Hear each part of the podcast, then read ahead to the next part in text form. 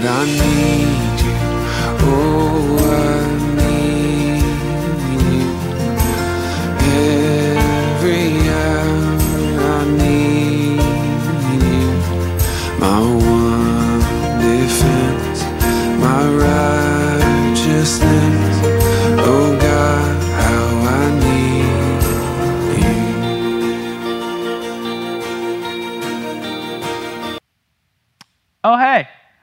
welcome. Thanks for tuning in.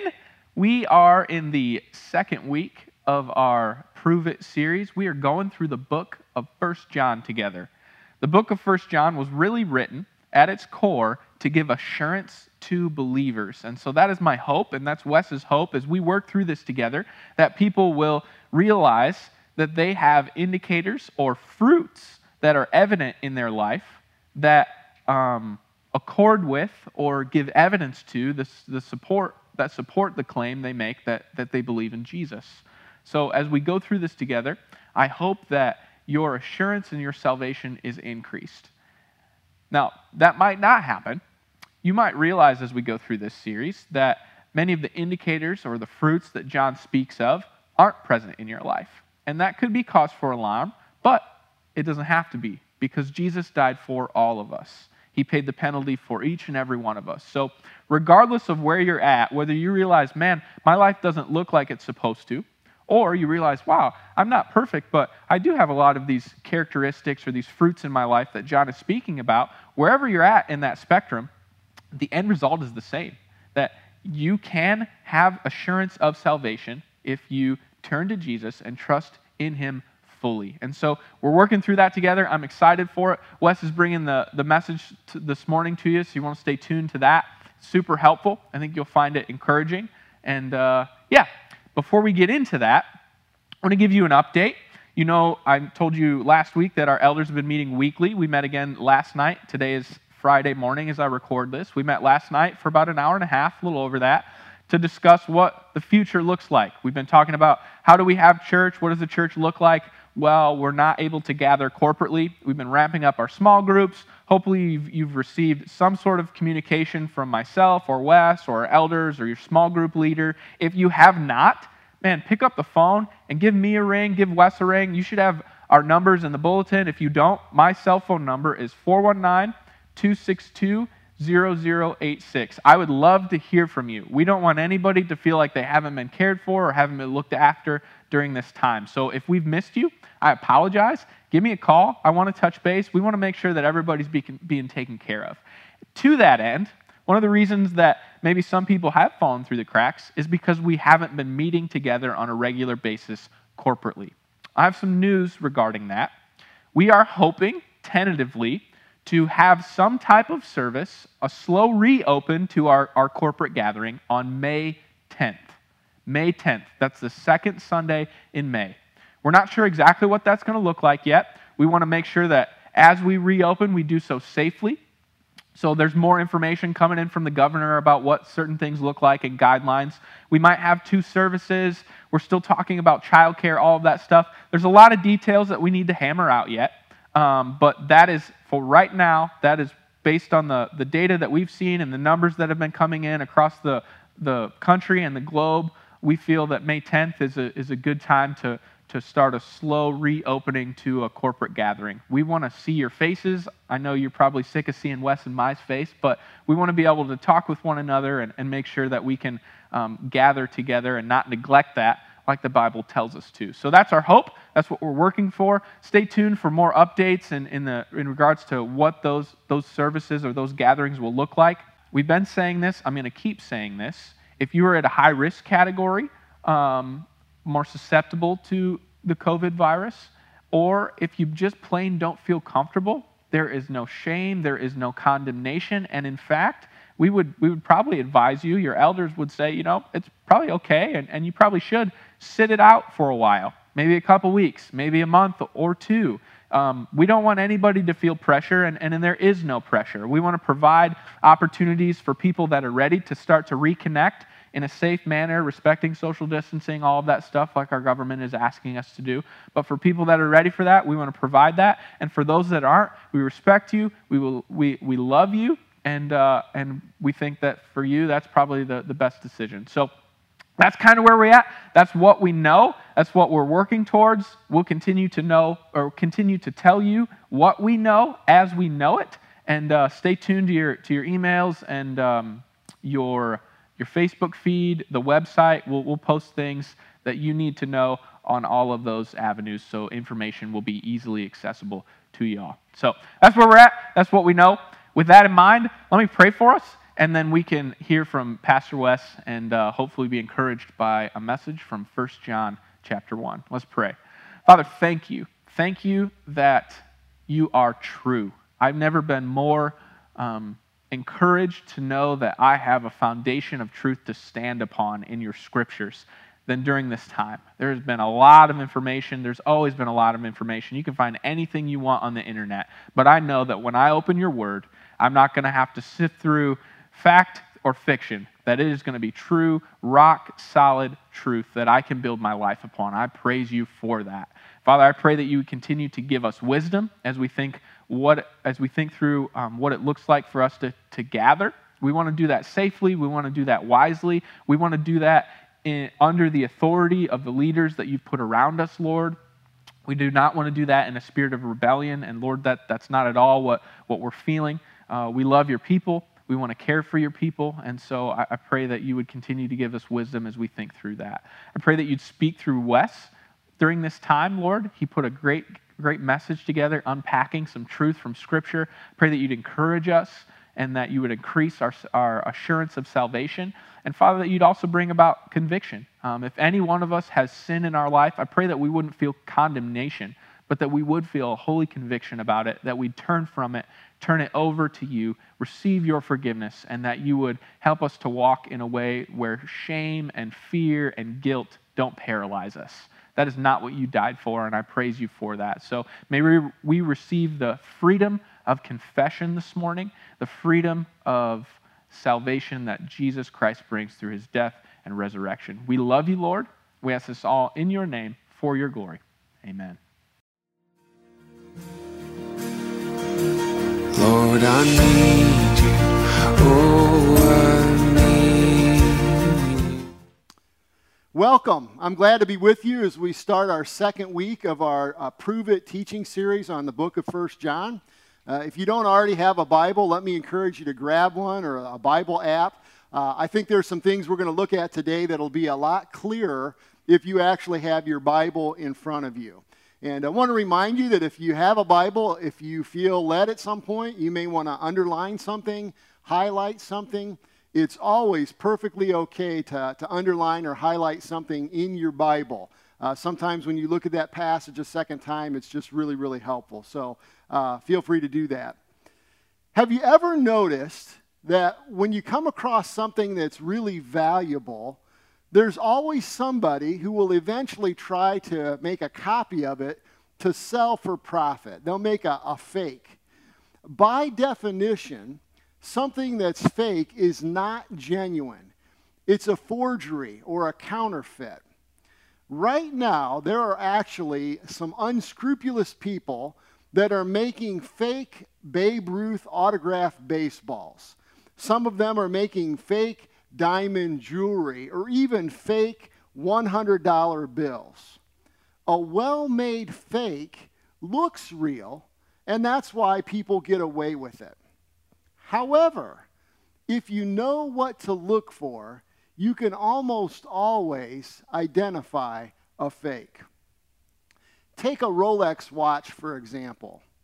Rolex is a, a Swiss made watch company that's been making high end watches for years.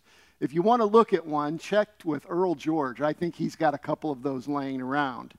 Uh, as I've read, an entry level Rolex watch will set you back about $5,000. You can actually spend 10,000 and even some of the more expensive ones have gone for a half a million dollars. You can easily spend that kind of money.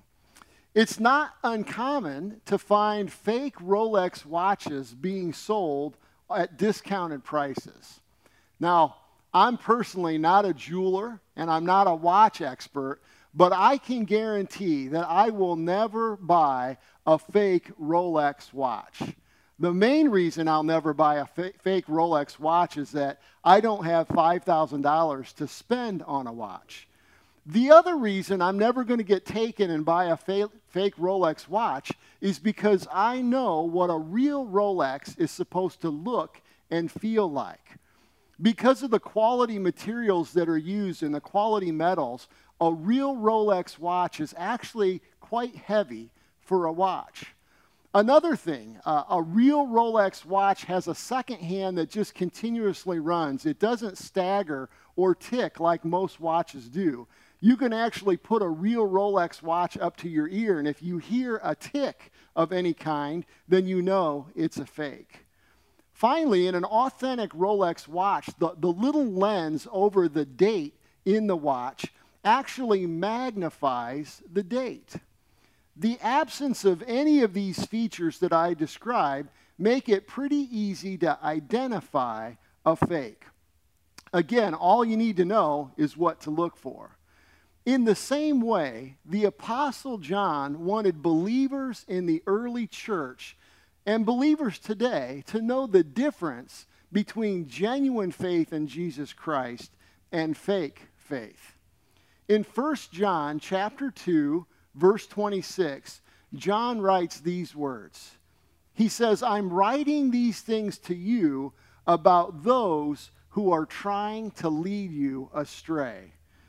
It's important as we get started to realize that at this time in the history of the church, there were members of a false teaching group that had a very different understanding of what it meant to be an authentic follower of Jesus, to be a Christian. They were actually confusing people in the church and leading them astray. Now, most Bible scholars believe that at the time this letter was written, John was the only apostle that was still alive. As such, John had an incredible amount of influence and authority in the early church. After all, others had heard about the teachings of Jesus. John had actually heard Jesus teach. Others had been told about the miracles that Jesus did. John actually saw Jesus call Lazarus from the grave. Others had heard about what the crucifixion was like. Jesus was at, or, or John rather, was at the crucifixion of Jesus, standing next to his mother. Many had heard that Jesus rose from the grave and later ascended to heaven. The Apostle John actually saw these things with his own eyes. John understood better than anyone else alive at the time the sacrifice that Jesus had made for people. He wasn't about to allow a bunch of false teachers to take over the church. So, in a moment, we're going to take a look at the second half of the first chapter of First John. As we do, it will be helpful to understand two of the lies that these false teachers were spreading at the time. Lie number one is this they had uh, been telling people that they had some sort of special truth or knowledge that was actually higher in authority than Scripture. Now, I hope I don't need to tell you that whenever human ideas are used to judge God's thoughts and ideas, we have a problem. We'll see in our text for today that John reminds the church that there is absolutely no thought or no idea or no knowledge that is higher than God's. And yet, we don't have to look very far in our own culture, in our own world, to see people reject the timeless truths of God for morals and values simply because they're accepted in our culture. So, lie number one is that there was some sort of, of special truth out there that was higher in authority than God's. Lie number two was that everything was made, everything that was made of physical matter is actually evil, but the spirit is good. Everything that's made of physical matter is evil, but the spirit inside of someone is good. And this belief was uh, actually propagated by philosophers of the day. And this is what it led to. The false teachers eventually believed that it really didn't matter how you lived.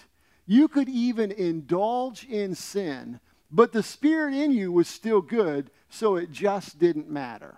Some pretty mixed up thoughts.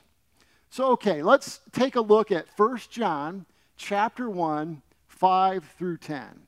And as I read, please keep in mind these two lies that the false teachers are spreading. First, that they came across a spiritual truth or knowledge that was higher than God's truth and knowledge. And second, that it really didn't matter how you lived, that it was actually possible to honor God and indulge in sin at the same time. After we look at the text, I want to point out one incredibly important uh, foundational truth about the nature and character of God that John makes. And then following that, we're going to look at two more of the proofs or the signs that, that John gives of what authentic faith actually looks like.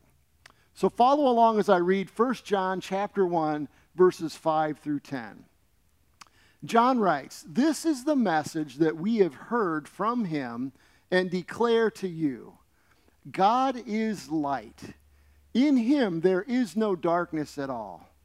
if we claim to have fellowship with him and yet walk in the darkness, we lie and do not live out the truth. But if we walk in the light as he is in the light, we have fellowship with one another. And the blood of Jesus, his son, purifies us from all sin.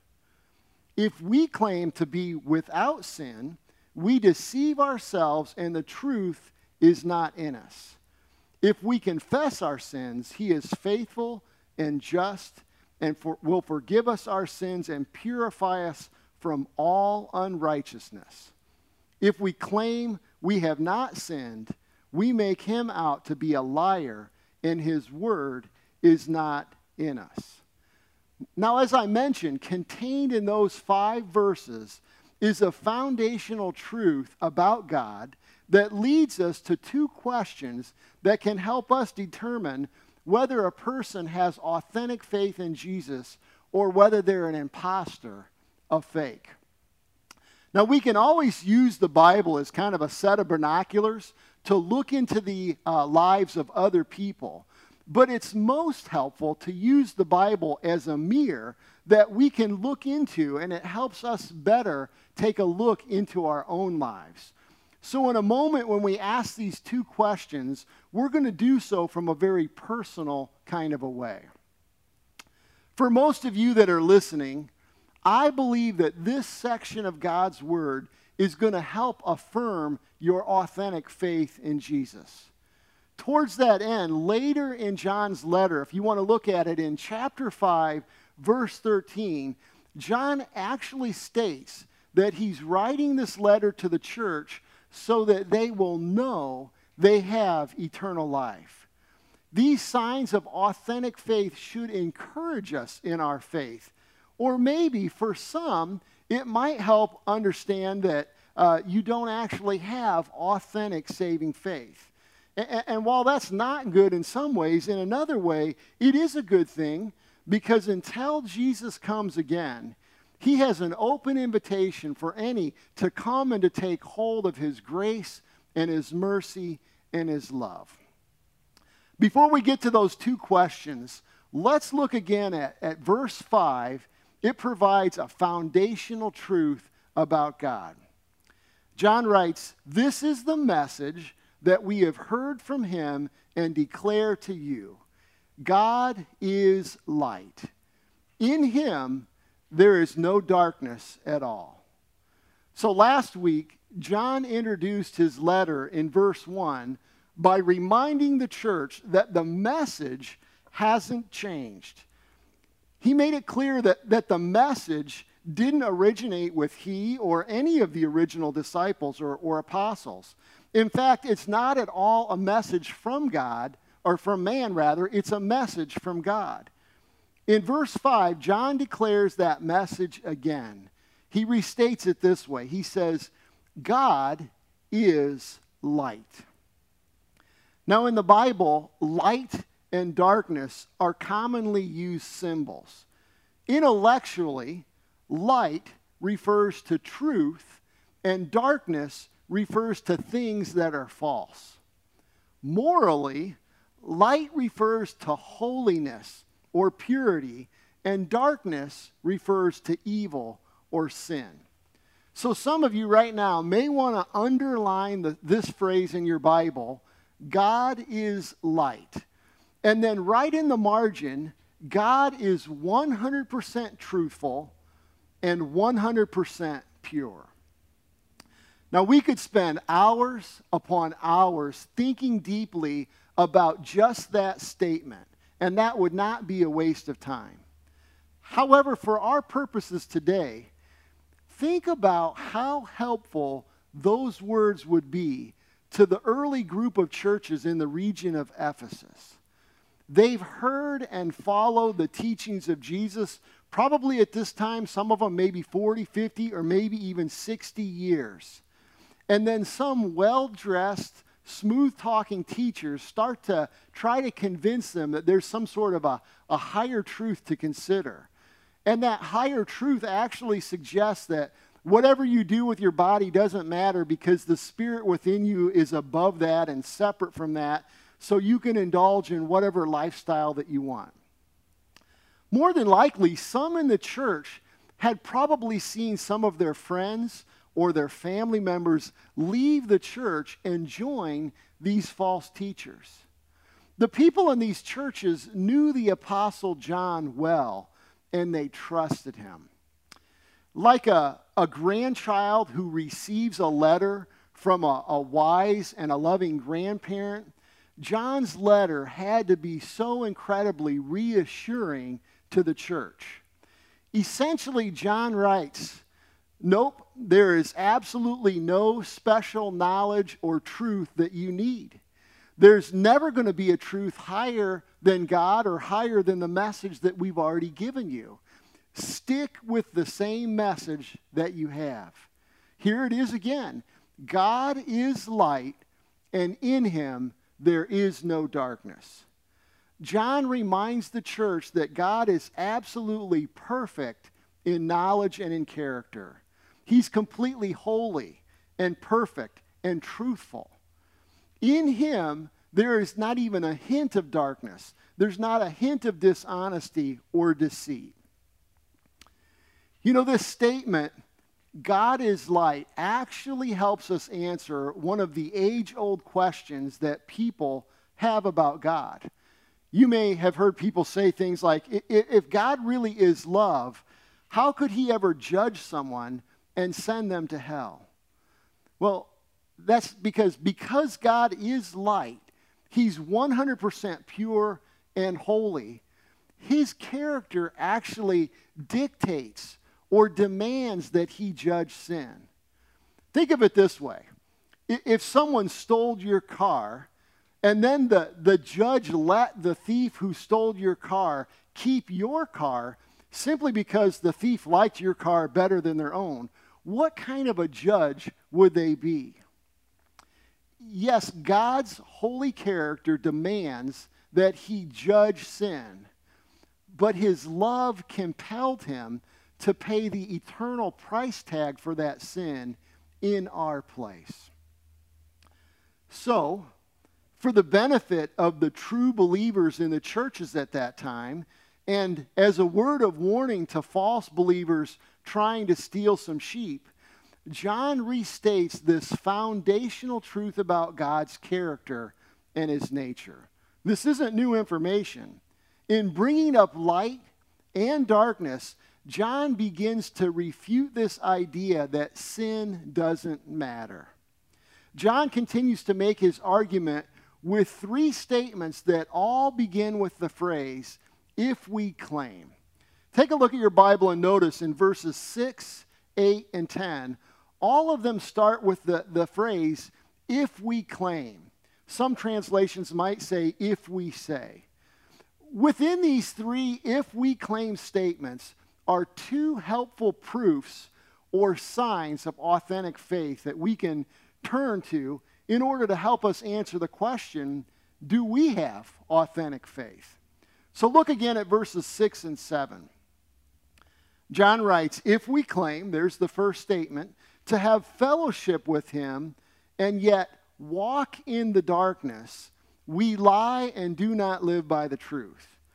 But if we walk in the light, as he is in the light, we have fellowship with one another, and the blood of Jesus, his son, purifies us from all sin. John almost seems to be speaking directly to the false teachers and to the people considering following the false teachers. These people all claimed to actually have a, a, relationship with God, but they also claimed that it didn't matter how you lived. They believed that you could indulge in immorality and it had no consequence on you spiritually. That's crazy talk. Who could think like that, right? I mean, who could possibly think that a person could claim to be a follower of Jesus but live any way they want to and still go to heaven. I hope you detect a little sarcasm in, in my voice.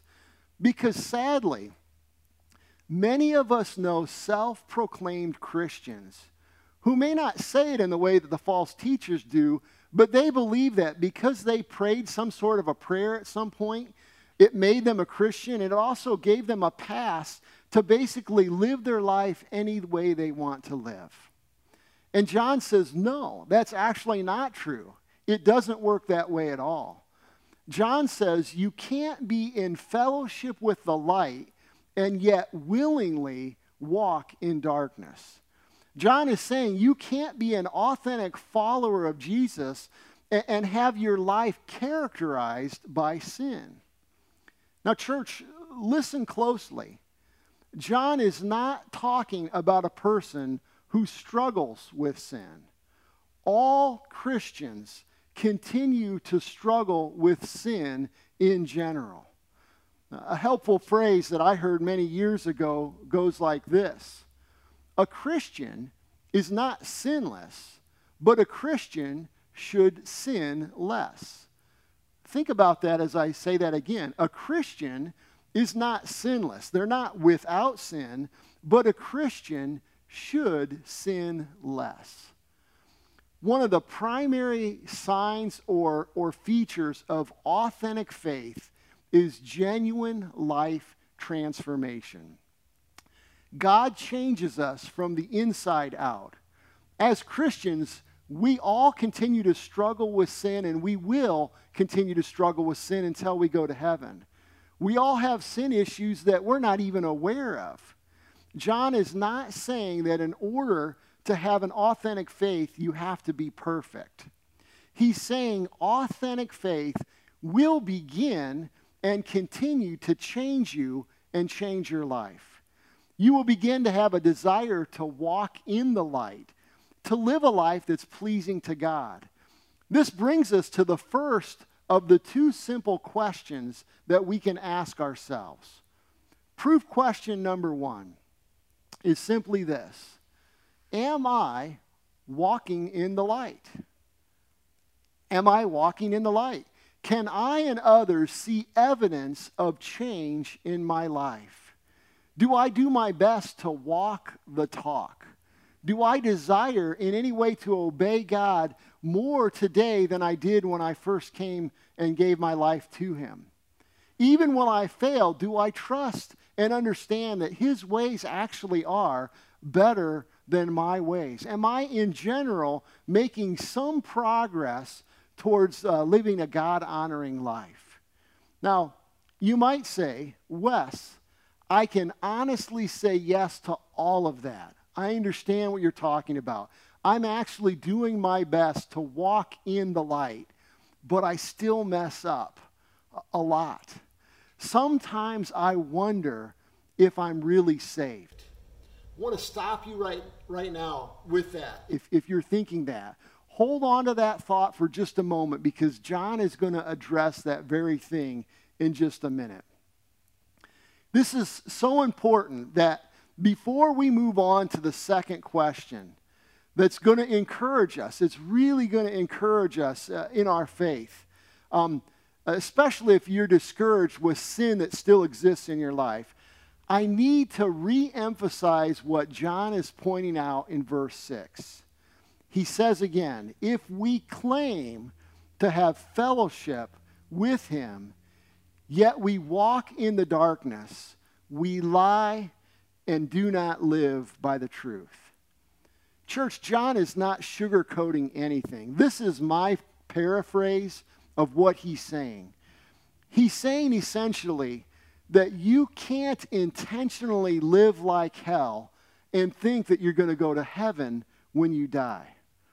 Again, church, John is not talking about a Christian who still struggles with sin. He's talking about a person who claims to be in fellowship with God or have a relationship with God, but there's absolutely no evidence that God is at the steering wheel of their life. Many of you have heard this question, but I think it's worth repeating here. It really fits what John is saying. Some have asked if it were illegal to follow Jesus Christ, would there be enough evidence in my life to convict me? John is reminding people that authentic faith in Jesus will change your life.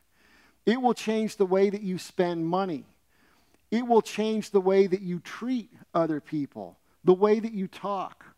Walking with Jesus will even change what's on the inside of your heart.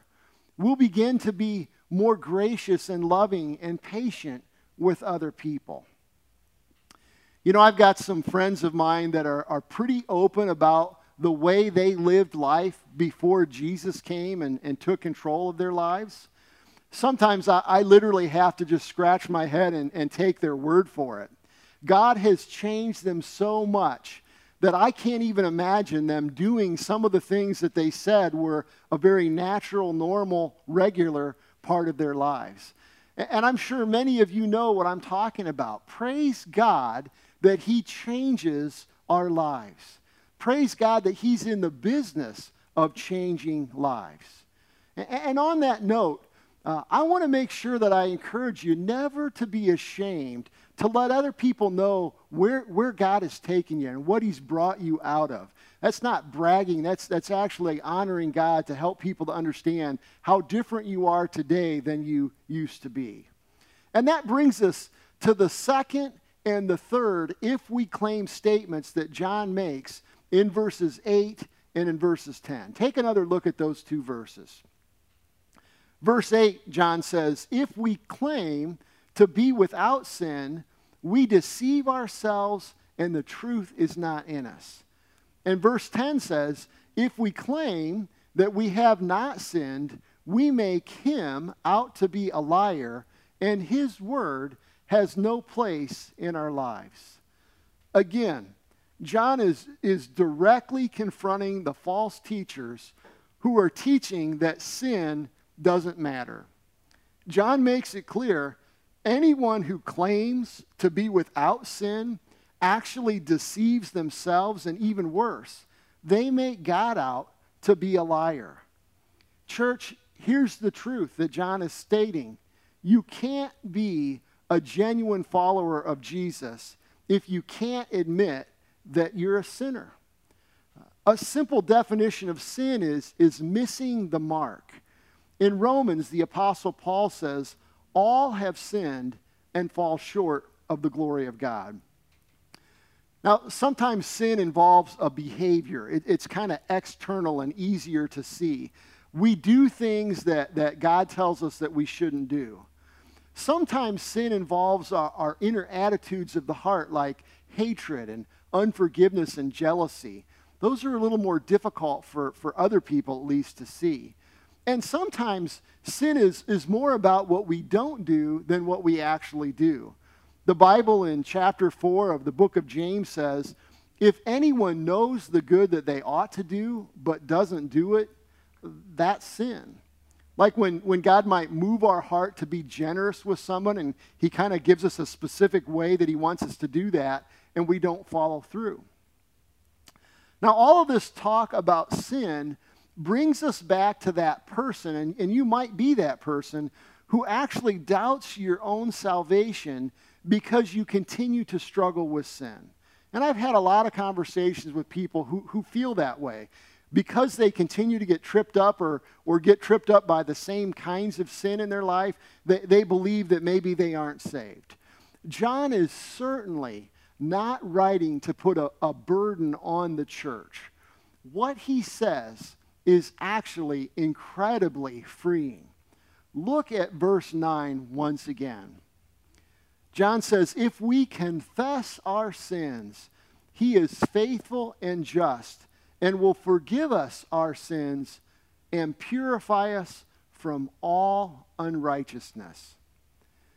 Many, if not most of you, have heard that verse before. Church, this is an incredible truth, and I don't want you to miss it. And it's even better than the way most of us interpret this verse. While the Bible in general does talk frequently about the benefits of regularly confessing our sin to God and to other appropriate people in our lives, in this context in 1 John, John is not saying that our sins are only forgiven if we confess them every single day or every single time that we do them. When I was younger, I can remember uh, going to bed at night and, and trying to remember every single sin that I might have committed so that I can confess it to God and make sure that it was forgiven. Uh, at the end of that prayer, I might have tagged on something like, and, and please forgive me for anything else that I've forgotten.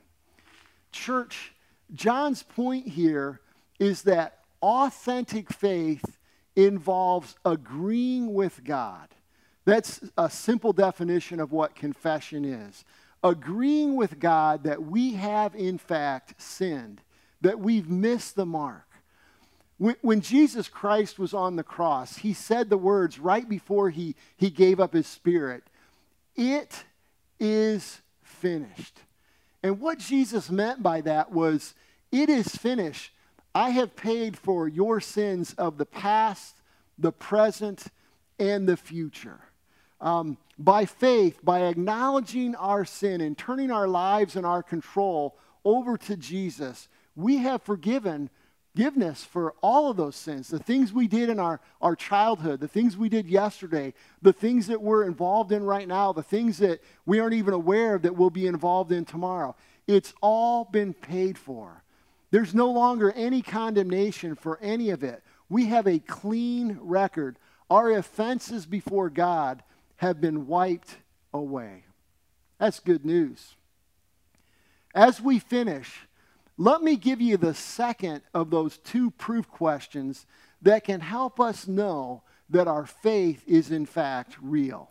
And this is a spiritual humility question. And here it is Do I, do you, do we admit that we're a sinner in need of a Savior?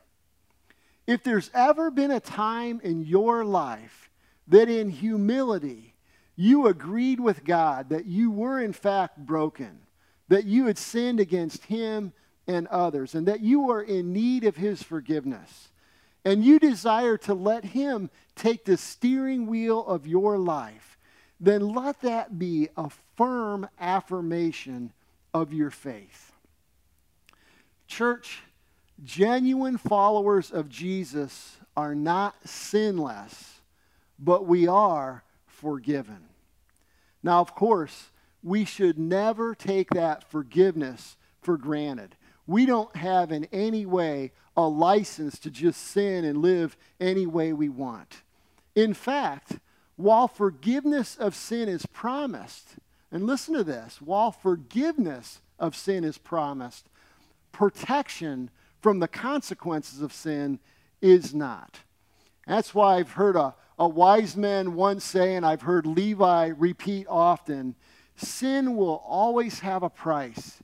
It will always take you in places and farther than you ever intended to go. And, church, that's why when there are sin issues in our life, we need to take them seriously and deal with them quickly. However, John reminds us that God is faithful and He's just, and He will forgive us our sins and purify us from not some, but all of our unrighteousness. I would imagine that there are some of you that are listening to this right now that truly need to make the decision to let go of some guilt or some shame from your past. I want to remind you that Jesus paid a heavy price for your sin and for my sin so that we could be absolutely free of condemnation, of shame, and of guilt. Give it to him today. Church, I'm told that there's a saying in Texas uh, that's used to describe a fake cowboy, and it goes like this Big hat, no cattle. Big hat, no cattle. It refers to the way that some guys in Texas, and I assume other places, wear a great big cowboy hat and they drive a great big truck and they pretend to be cowboys when in truth they have no idea which end of the cow the fertilizer actually is produced by. They're fake cowboys. They ain't no cowboy. None of us wants to be a fake Christian when it comes to our faith in Jesus Christ. For over 2,000 years, this letter that we're studying from John has served in the church as a proof test or a proof text for what authentic faith in Jesus is all about. This text today re- reminds us that God is 100% truthful and 100% pure. There are absolutely countless life implications for that truth alone. alone. Give some thought to that this week. And then John gives two simple questions that we can ask ourselves Am I walking in the light? I'm not perfect, but is my life changed as a result of my relationship with Jesus Christ? And then, secondly, have I admitted that I am a sinner in need of a Savior? I would invite you as I close today to, to think about both of those questions and, and use it to either affirm your authentic faith in Jesus or, or use it as a wake up call to, to, to let you know, to maybe remind you that your faith actually isn't what it needs to be. And if that's you, I would just encourage and implore you to spend some time uh, doing business with God this week. Uh, Levi and I, uh, any of our elders, would love to talk to you if, if, uh, if you want to know more about what authentic faith really looks like. Would you pray with me as I close? Lord, we thank you for the things that we've learned from your word today, and we ask that you would use them to either affirm and encourage our faith in you uh, or for, for people who may be realizing for the first time that they actually lack genuine faith. Would you draw them into a relationship as you uh, promise to make all things new within them? We love you and we thank you for your amazing love and faithfulness to us. Amen.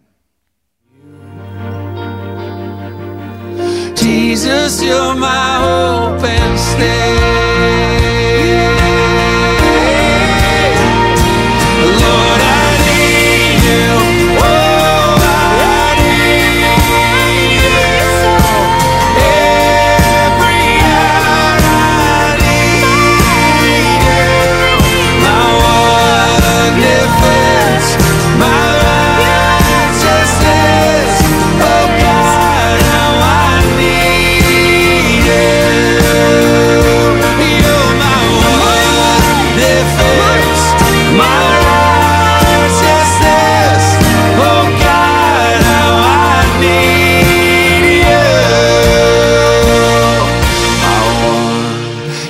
One defense, my righteousness. Oh God, how I need